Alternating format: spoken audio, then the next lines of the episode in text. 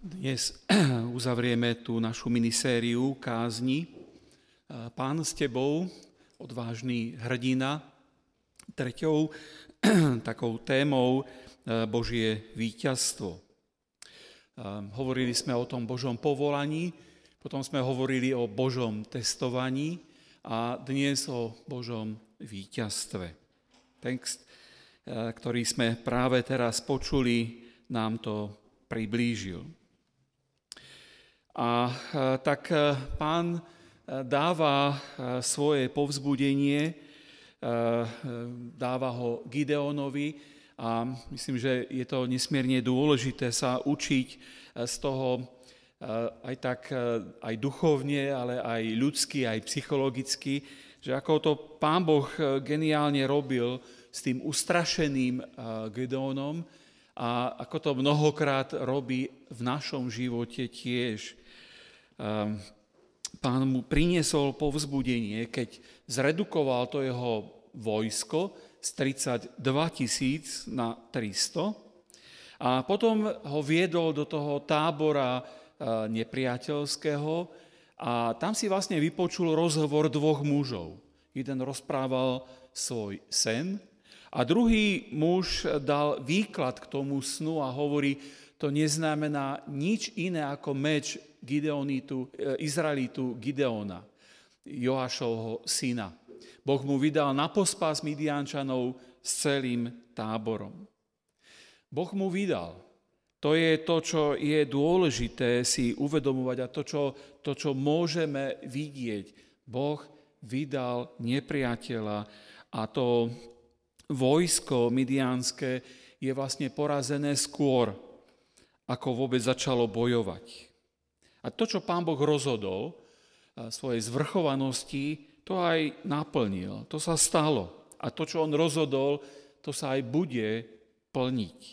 Pán Boh vydal Midiancov do rúk Gideona a tak sa vlastne Gideon stal víťazom skôr, ako začal bojovať. Tak pán dáva múdrosť e, Gideonovi, nikde nečítame, že by to dostal od neho nariadené, teda od Boha, že by mu pán Boh zjavil a teraz budeš postupovať takto.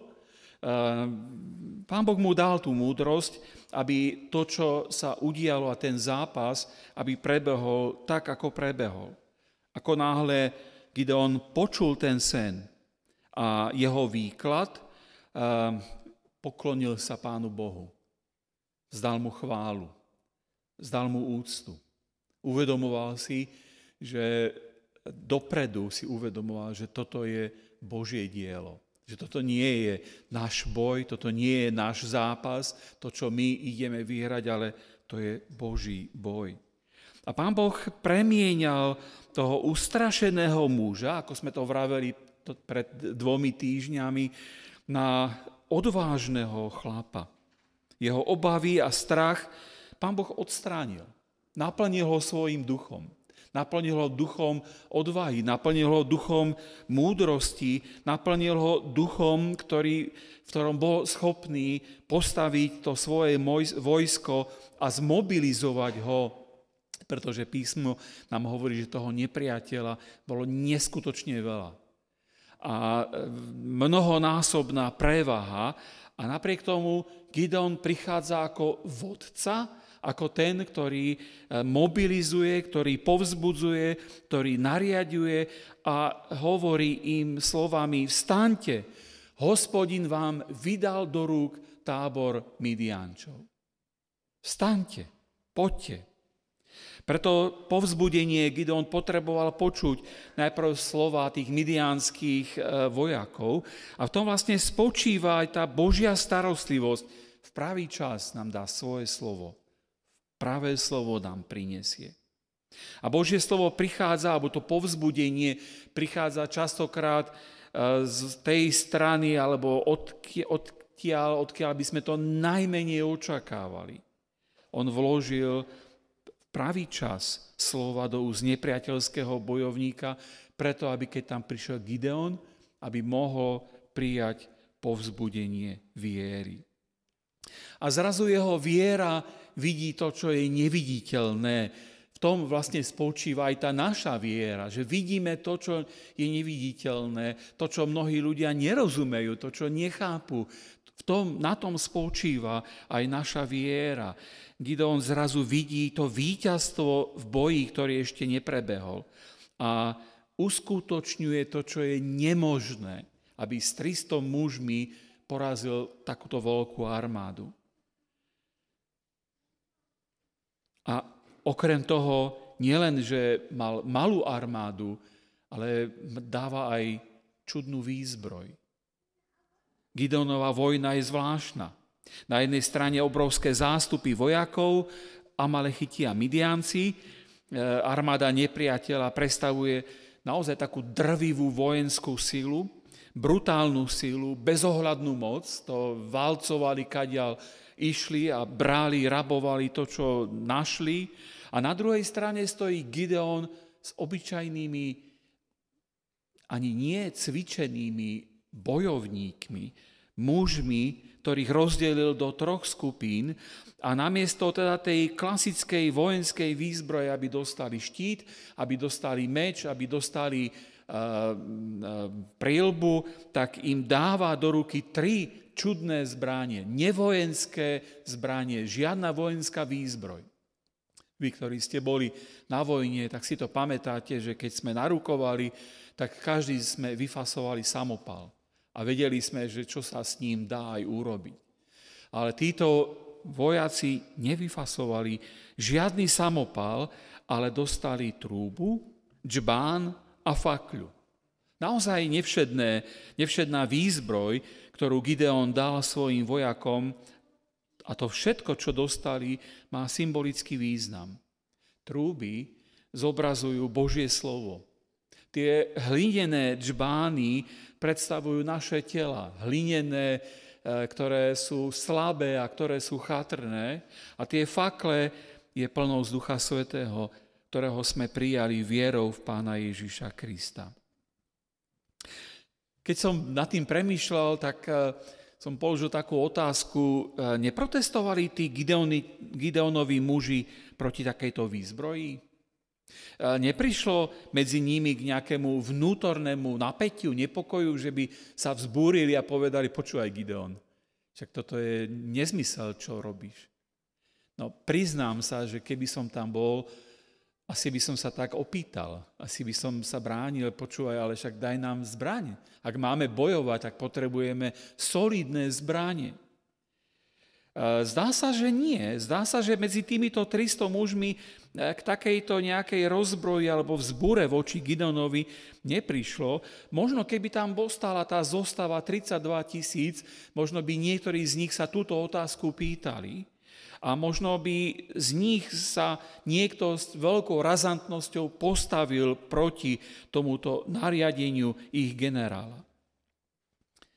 Ale týchto 300 mužov vynikalo tým, že to boli muži viery. Odvážni muži.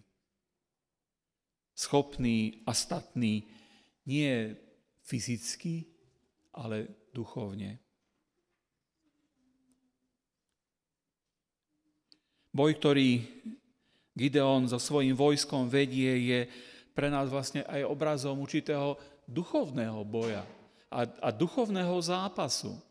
Ehm, my nestojíme v tej fyzickej vojne a nemusíme sa vďaka Pánu Bohu za to zatiaľ nejak zvlášť brániť, ani naše územie, ale sme v určitom duchovnom zápase, v duchovnom boji. Ehm, niektorí kresťania, niektorí teológovia hovoria, že my už nemusíme bojovať, lebo boj bol vybojovaný. Kristus ho vybojoval na kríži. Áno, to je pravda a to si budeme pripomínať pri Večeri pánovej. Kristovo víťazstvo na Golgotskom kríži. Veľkolepé víťazstvo na kríži. Vďaka Pánu Bohu za to. A vďaka za to, že máme Sviatosť Večere Pánovej, kde sa o tomto víťazstve môžeme utvrdzovať a kde sa môžeme povzbudzovať. A k tomu víťazstvu, čo urobil, ktoré vydobil Kristus, naozaj nemáme čo pridávať, ale zároveň si uvedomujeme, že ten nepriateľ, úhlavný nepriateľ, Satan ešte nebol zviazaný. Bola mu rozdrvená hlava, ale ešte nebol zviazaný a prichádza s reálnym nebezpečím, s reálnym pokúšením do nášho života, do môjho života prichádza. A preto, kým sme na tejto zemi a kým sme v ľudskom tele, kým máme túto chatrnú, tú našu schránku, musíme viesť ten duchovný zápas. Sme teda pozvaní k duchovnému zápasu a je to nie náš zápas, ale boj je hospodinov eh, a je to hospodinov boj o duchovné a mravné hodnoty. Je to zápas o plnosť Božího obrazu v nás. Je to zápas o čistotu. Je to zápas o posvetenie nášho srdca i našej mysle. Je to zápas o to, aby táto církev, toto miesto, tento zbor bol miestom prijatia a bezpečia. Je to zápas, duchovný zápas o to, aby sa Božie kráľovstvo šírilo aj v tom našom meste, v tom našom prostredí a o to, aby ten Boží pokoj a Božia spravodlivosť sa mohli rozšírovať. Je to duchovný zápas za stratených ľudí, za tých, ktorí možno odišli, ktorí tu boli, alebo ktorí patrili do Božieho ľudu, ale odišli preč. A, a rovnako aj za tých, ktorí ešte neprijali to pozvanie. A myslím si, že keď sledujeme aj tú našu situáciu, aj zborovú a vidíme, že sa nám ako keby mládež vytrácala, to má byť veľký duchovný zápas za našich mladých ľudí. Potrebujeme ich, potrebujeme sa vzájomne. Má to byť duchovný zápas, ktorý vedieme aj proti hriechu, proti mocnostiam zla, ktoré útočia na nás. A preto tie čudné, netradičné zbranie, ktoré používa Gideonová armáda, sú pre nás symbolické a všeličo môžu aj naznačiť. To prvé nám Božie slovo hovorí o trúbe, čo vlastne bol šofár, používali sa tie baranie rohy vydlabané, na ktoré sa trúbilo a tie použil aj Jozua, keď dobíjal Jericho. A možno to bolo práve takým posilnením a povzbudením pre Gideona a pre celú jeho armádu, že si to možno pripomenuli, že no, Jozua, keď išiel s tým a obliehali Jericho, tak trúbili na tie trúby. V 4. knihe Mojžišovej, 10. kapitole, e, v rámci toho Božieho zákona sa hovorí o takých štyroch štyroch účeloch, eh, kedy sa trúby používali pri rôznych príležitostiach. Zvolávalo sa zhromaždenie rozptýleného ľudu. Zvolávalo sa k pochodu, ideme, pokračujeme ďalej. Dosť bolo odpočinku, pokračujeme v tej našej púti. Bolo to zvolávanie k boju. Hej. Nepriateľ sa blíži. To boli, to boli signály, ktoré sa používali. E, bolo to zvolávanie k tomu, aby sa začali sláviť sviatky a slávnosti. V niečom, možno v tej našej kultúre, sa používajú zvony na kostoloch, keď, keď sa zvoláva církev, alebo keď začínajú slávnosti, alebo aj keď bolo nebezpečie a, a nepriateľ útočil, zvony zvonili a varovali. A všetko to, čo predstavovali tie trúby alebo zvony, to vlastne nachádzame v Božom slove. Pán zhromažďuje nás ako Boží ľud a pozýva nás k zvesti Evanielia. Pozýva nás výkladu písma. A cez Božie slovo nás povzbudzuje, ale aj vyučuje, ale aj napomína a karhá pri každom našom zhromaždení má Božie slovo prioritné miesto. Pretože Božie slovo je zdrojom života. Bez neho by naše stretnutie bolo len spoločenskou udalosťou. Ale my sa držíme Božieho slova a zhromažďujeme sa k nemu a chceme poznať tie hĺbšie súvislosti, ktoré sú, pretože Božie slovo nás ak sa ho správne nastavíme ako to zrkadlo, tak nás vyslobodzuje z, nášho egoizmu a vedie nás do spoločenstva, kde sa vzájomne obrusujeme. dáva nám poznávať pravdu o Bohu a pravdu o sebe.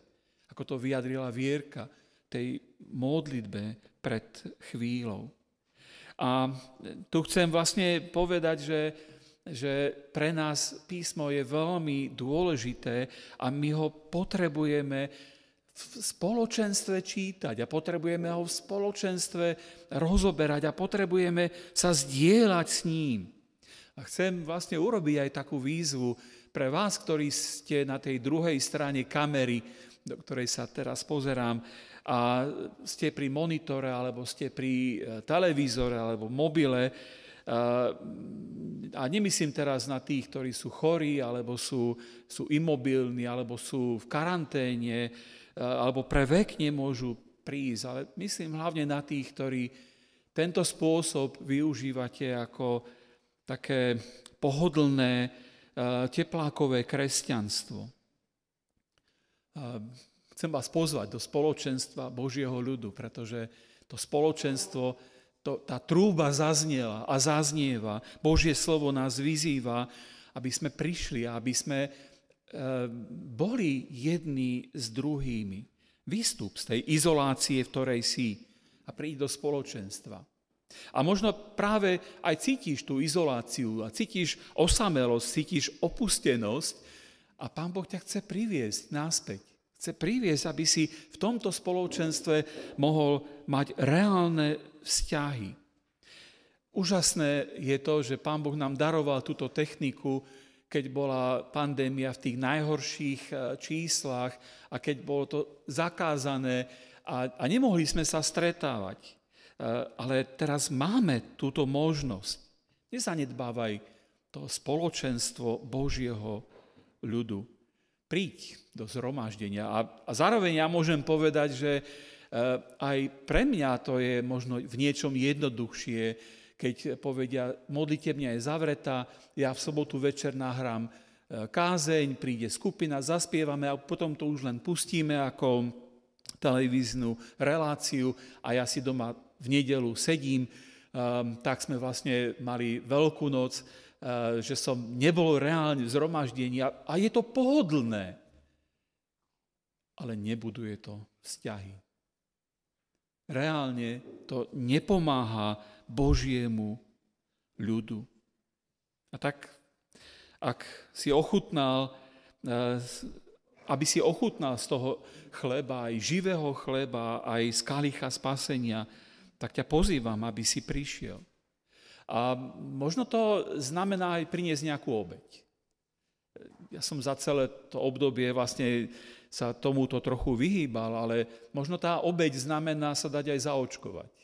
Možno to je niečo, čo človek má urobiť preto, aby mohol byť naozaj v spoločenstve veriacich ľudí. Je to určitá obeď. Ak chcem priniesť a chcem byť s inými, E, priniesť aj túto obeď a, a položiť aj to na ten Boží oltár. A potrebujeme sa povzbudzovať Božím slovom. Dietrich Bonhoeffer povedal, Božie slovo v ústach brata či sestry je silnejšie ako to, ktoré je v mojej vlastnej duši. Ak som doma so svojimi myšlienkami, ak som doma uh, s písmom a, a, a s múdrymi knihami a s videami a, a na, na tom YouTube je množstvo kvalitných kázní, ale to, to spoločenstvo a význam spoločenstva je v tom, že to slovo v ústach reálneho brata, reálnej sestry je silnejšie ako to, čo je v mojom vnútri. A preto sa potrebujeme stretnúť. Preto potrebujeme byť spolu. A, a tak aj vám, ktorí ste prišli, ďakujem, že ste tu.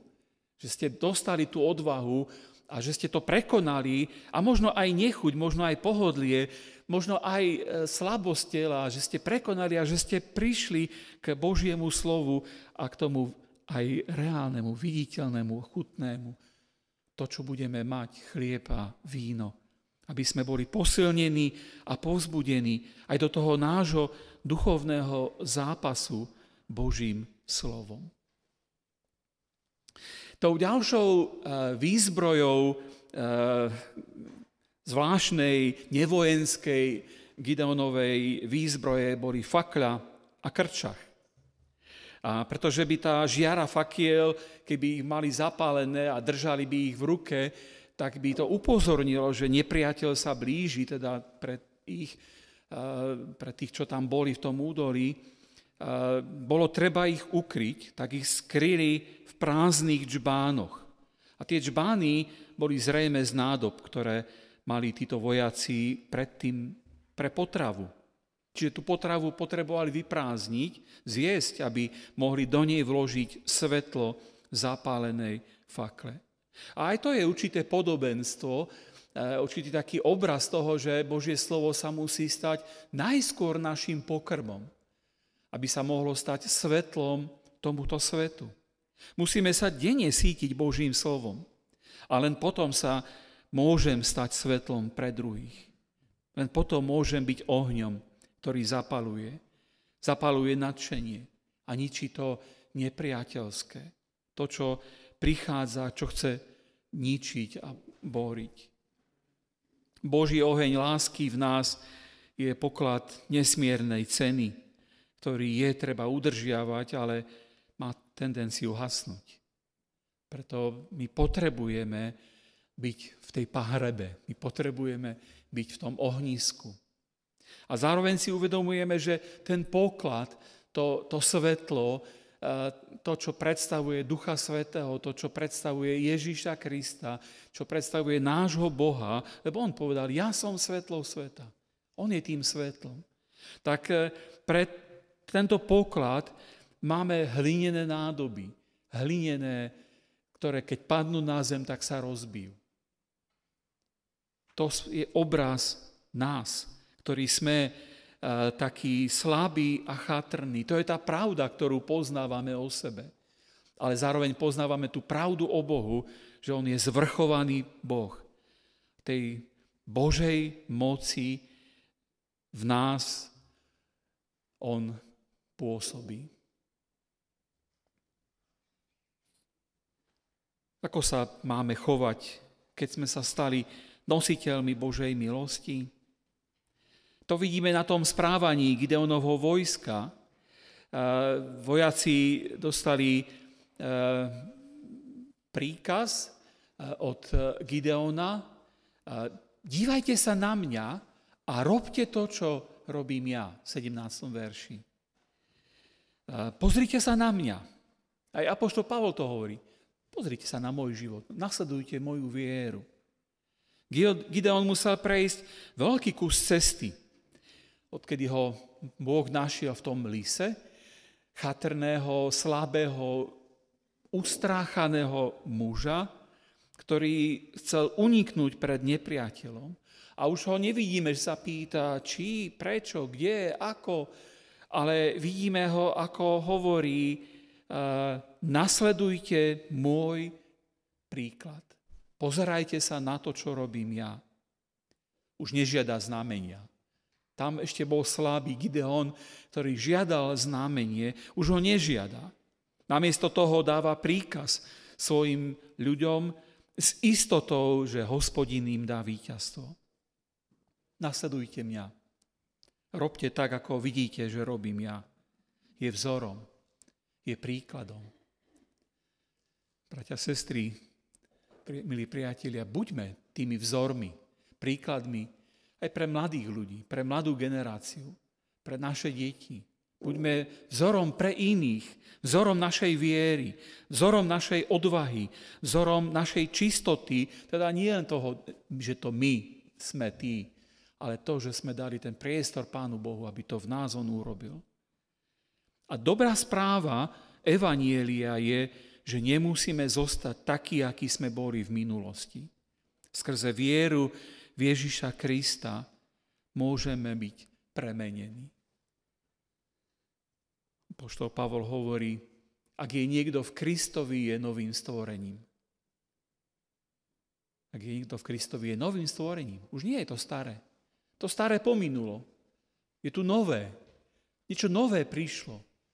Už sa nemusíš báť, už nemusíš byť ten starý Šimon Peter, ktorý znamená, že to je ten, ktorý počuje, ale budeš sa volať Kéfas, budeš skala. Na tej skale ja postavím církev. Vidíme to, čo si bol a čo zrazu si, čo môžeš byť. To je dobrá správa pre každého, kto chce v živote začať život znovu. Boh môže totiž zobrať kus ílovitej pôdy a premeniť ju na skalu. Hospodin môže zobrať ustrašeného pochybovača a premeniť ho na odvážneho Gideona, na rázneho veliteľa. Táto skupina vojakov predstavuje výťaziacú silu viery, ktorá nehľadí na množstvo, ale drží sa toho Božieho zasľúbenia, to, čo bolo na úvode. Vstaňte, hospodin vám vydal do rúk tábor Midiančanov. Vstaňte, poďte. A tak ich rozdielil Gideon na tri skupiny. Priblížili sa nepozorovaní až na okraj midianského tábora za strednej stráže. Na Gideonové znamenie všetci naraz rozbili džbány, do ľavej ruky zobrali fakle, do pravej ruky šófere a trúbili. 300 mužov začalo zrazu trúbiť. Keď jeden šofár začne na plnú sílu trúbiť, tak je to počuť. A čo to urobí s 300 mužmi, s 300 šofármi? Obyčajne, keď išlo vojsko, tak tú trúbu malo len niekoľko mužov, nie všetci. A keďže ich bolo 300, tak to vyvolalo dojem veľkého množstva. Ten zvuk šófarov hlásal napadnutie nepriateľom. Zvuk rozbitých žbánov znel ako taký rachot tých bojujúcich skupín a to všetko v úplnej blízkosti nepriateľského tábora to vlastne spôsobilo chaos, zmetok. Nik nevedel, koľko je Gideonových vojakov, nik eh, nevedel, kto je v tej tme, len videli veľkú žiaru, počuli veľký hluk tých džbánov a trúb. A nastalo všeobecné zdesenie, ľudia nerozoznávali priateľa od nepriateľa a každý v strachu o svoj život sa oháňal mečom a tak sa vzájomne likvidovali. A opäť sa stalo niečo, čo sa stalo pri Červenom mori, keď Izrael bol svetkom toho, ako Boh bojoval za nich. A to je jedna z takých zásad, Božích zásad, že Boh bojuje a človek sa len pozera. Boh pracuje, Boh bojuje ten zápas a človek stojí len na tom mieste, kde mal stáť. Aj Kristus na kríži, e, ten jeho zápas bol podobný a človek sa len prizeral. Ani nechápal, čo sa to tu deje. Ani nerozumel tomu, čo v týchto udalostiach prichádza. A týmto zápasom Ježiš na kríži vybojoval pre nás väčší život. A tak sa vráťme ku Gideonovi, Eh, keď môžeme vidieť to eh, najzvláštnejšie víťazstvo nie mečom, štep, oštepom a, a lukom, ale trúbou, džbánov a faklou. Gideonovi vojaci stali na okraji tábora, nič nerobili, len tam stáli a sledovali, ako hospodín prináša víťazstvo. Každý vojak musel stáť na tom svojom mieste. Nesmel ho opustiť. Nemohol byť inde. Nemohol sa nechať zlákať tým, že pôjdem trošku dopredu, tam je ten nepriateľ, aspoň jedného, dvoch zlikvidujem. Nie, musel ostať v tej línii, do ktorej bol postavený, ktorú mu, ktorá mu bola určená. A pre každého z nás pán určil svoje miesto v tej línii. Je, do, je dôležité, aby sme ho dobre porozumeli. Aby sme e, sa neporovnávali aby sme sa neobzerali na iných a aby sme neopúšťali tie svoje pozície. E, mladí majú možno iné pozície ako starí. Tí starší sú povolávaní k tomu, aby boli možno hlavne v tom týlovom zabezpečení, aby sa modlili, aby zápasili za mladú generáciu, za mladých ľudí. A mladým dáva to miesto v tom duchovnom boji a zápase v prvých líniách. Potrebujeme sa vzájomne. Jedna línia bez druhej neobstojí. Darmo bude tylové zabezpečenie, ak nemá tých vojakov, ktorí sú vpredu. A darmo budú vojaci vpredu, ak nemajú tylové zabezpečenie.